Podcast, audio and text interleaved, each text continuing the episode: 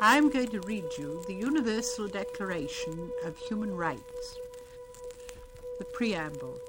Whereas recognition of the inherent dignity and of the equal and inalienable rights of all members of the human family is the foundation of freedom, justice, and peace in the world.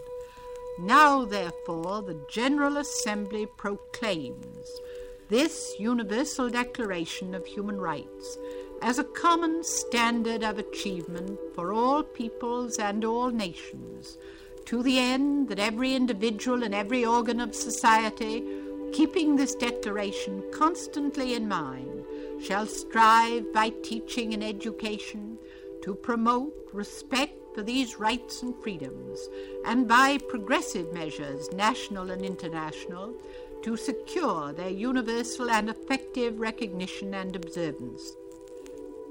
Article 1. All human beings are born free and equal in dignity. All human rights. beings are born free and equal in dignity and rights. They are endowed with reason and conscience and should act towards one another in a spirit of community.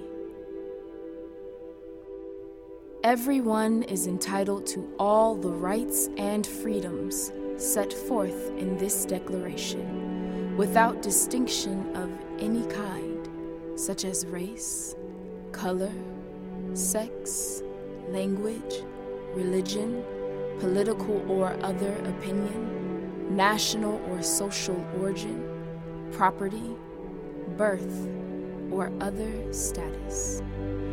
Furthermore, no distinction shall be made on the basis of the country to which a person belongs.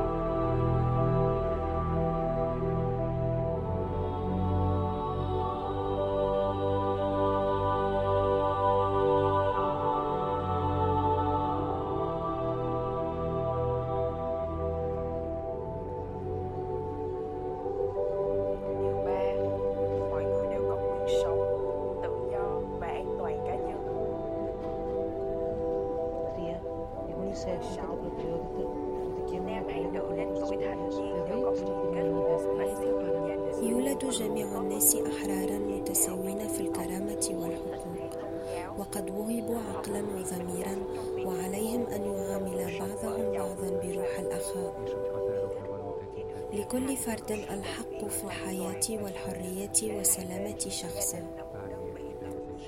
لا يجوز القبض على أي إنسان أو حجزه أو نفيه تعسفا phải áp dụng chế độ giáo dục miễn phí ít nhất là ở bậc tiểu học và giáo dục cơ sở giáo dục tiểu học là bắt buộc giáo dục kỹ thuật và ngành nghề phải mang tính phổ thông Everyone has the right to life, liberty, and security of person.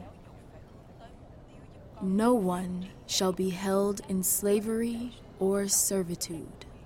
Slavery and the slave trade shall be prohibited in all their forms.